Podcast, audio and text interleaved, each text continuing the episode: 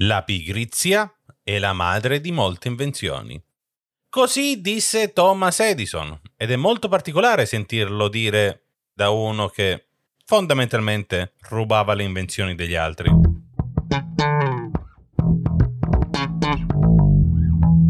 Io sono Ivan Fucile e cerco un modo per diventare ricco e famoso. E questo è Ipoteticast, il podcast che spera di finire il prima possibile. Oggi vi voglio megalomani, che vi sentiate dei geni. Oggi facciamo finta di fare gli inventori. E poi questa è una puntata patriottica, eh? nazionalista, populista. Perché diciamolo, noi italiani le invenzioni ce le abbiamo nel sangue. Ci sono un sacco di cose famose e importanti che sono state inventate da degli italiani. La pila elettrica che è stata inventata da Volta. La radio, un'invenzione di Marconi. Meucci ha inventato il telefono. Mica Bell, Meucci, è roba italiana. Abbiamo fatto anche delle cazzate, eh? Dai, Cristoforo Colombo che mi inventa l'America e che se la inventa per errore, eh, manco lì doveva... Vabbè, allora, facciamo finta che è arrivato il vostro turno e avete un'invenzione da brevettare e da monetizzare. Per capire meglio il tutto, vi porto come esempio la storia di Mario Moretti Polegato. Negli anni 90, durante un'escursione nel deserto del Nevada, Mario c'ha caldo. Mario, insomma, grazie a cazzo, per cercare un po' di sollievo, che cosa fa? Prende un coltellino svizzero e fa un foro nelle suole delle sue scarpe. Nota con piacere che la cosa funziona e pensa: ma io con sta cosa che ci posso fare? Dopo questa intuizione, Mario sviluppa una membrana che sia resistente alla polvere e all'acqua, ma che sia anche traspirante. Quindi crea questa sua scarpa e la brevetta Dopodiché Mario prende il suo bell'aereo e si reca alla Nike. È il 1992 e la Nike gli dice: No, Mario, a noi le scarpe piacciono che puzzano. La scarpa che respira non ci interessa. Mario deluso torna a casa e crea la Geox. 30 anni dopo, secondo Forbes, ha un patrimonio di quasi 2 miliardi di euro ed è il diciassettesimo uomo più ricco d'Italia. Ma quindi questa storia che ci insegna? Ci insegna che agli americani piace la puzza dei piedi, ma non solo. È un buon esempio di tutto quello che c'è da fare quando si tratta di un brevetto. Andiamo in ordine. Ci sono due tipi di brevetti, quello per invenzioni industriali e quello per modello d'utilità. Il primo è se ti inventi una roba da zero, il secondo serve se modifichi un oggetto esistente introducendo una maggiore utilità o facilità d'uso dell'oggetto stesso. Il primo è se ti inventi una matita. Il secondo è se ti inventi la matita con la gomma attaccata in cima. Un brevetto per essere valido ha tre requisiti. Il primo deve essere una novità. Nessuno deve aver già fatto una roba simile né tantomeno pubblicato. Tipo la risposta corretta alla domanda mi vedi ingrassata? Ecco, una cosa che non esiste nella realtà. Altro requisito, l'originalità.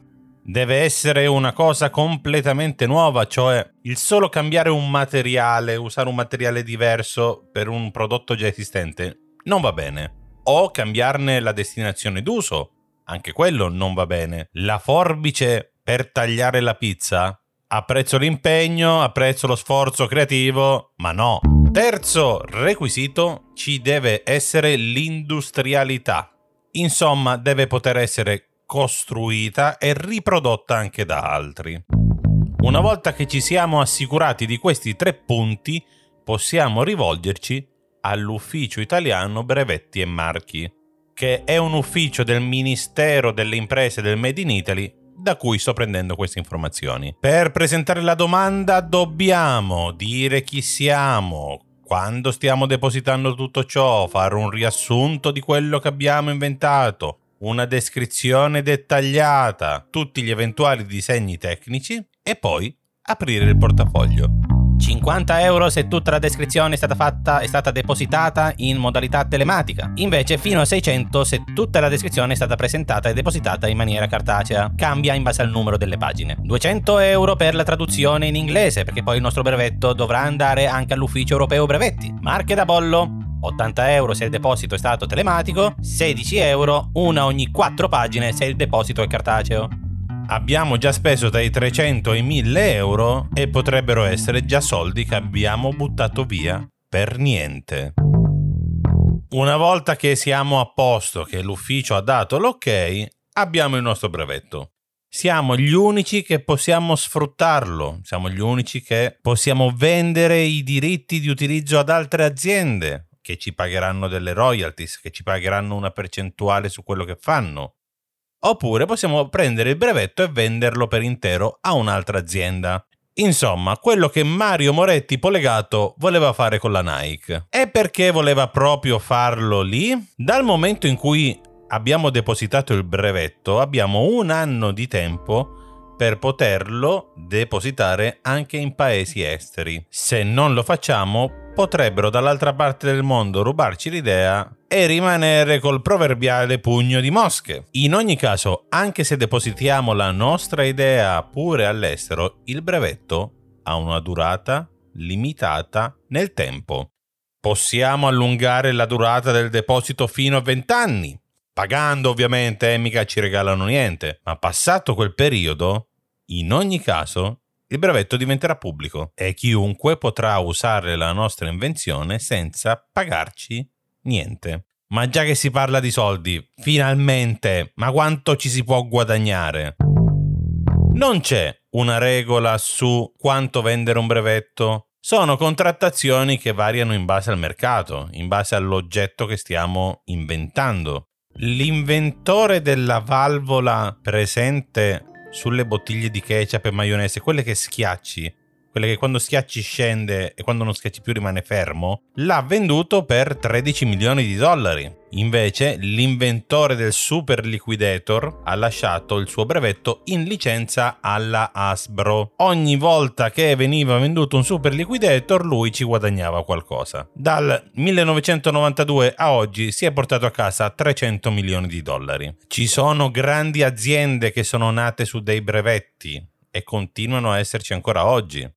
King Gillette ha inventato la sua lametta nel 1901 creò la sua azienda, nel 1921 il brevetto divenne pubblico, ma la Gillette esiste ancora oggi. Se avete l'invenzione del secolo, volete monetizzarla subito, provate a venderla. Pensate che possa valere tanto nel tempo? Lasciate le royalties, altrimenti fregatevene di tutto e fate tutto quanto da soli.